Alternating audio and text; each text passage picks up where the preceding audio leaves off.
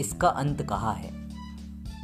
Where does it and एक लालची किसान से कहा गया कि वह दिन में जितनी ज़मीन पर चलेगा, वह उसकी हो जाएगी। बसरते वह सूरज डूबने तक शुरू करने की जगह पर वापस लौट आए।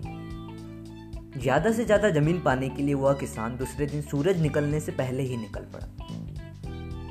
वह काफ़ी तेज़ी से चल रहा था, क्योंकि वह ज़्यादा से ज़्यादा ज़मीन हासिल करना चाहता थकने के बावजूद वह सारी दोपहर चलता रहा। क्योंकि वह ज़िंदगी में दौलत कमाने के लिए हासिल हुए उस मौके को गंवाना नहीं चाहता।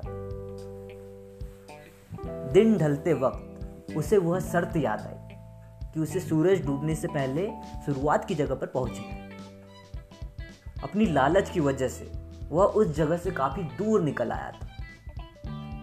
वह वापस लौट पड़ा। सूरज डूबने का वक्त ज्यो ज्यो करीब आता जा रहा था, वह उतनी ही तेज़ी से दौड़ता जा रहा था।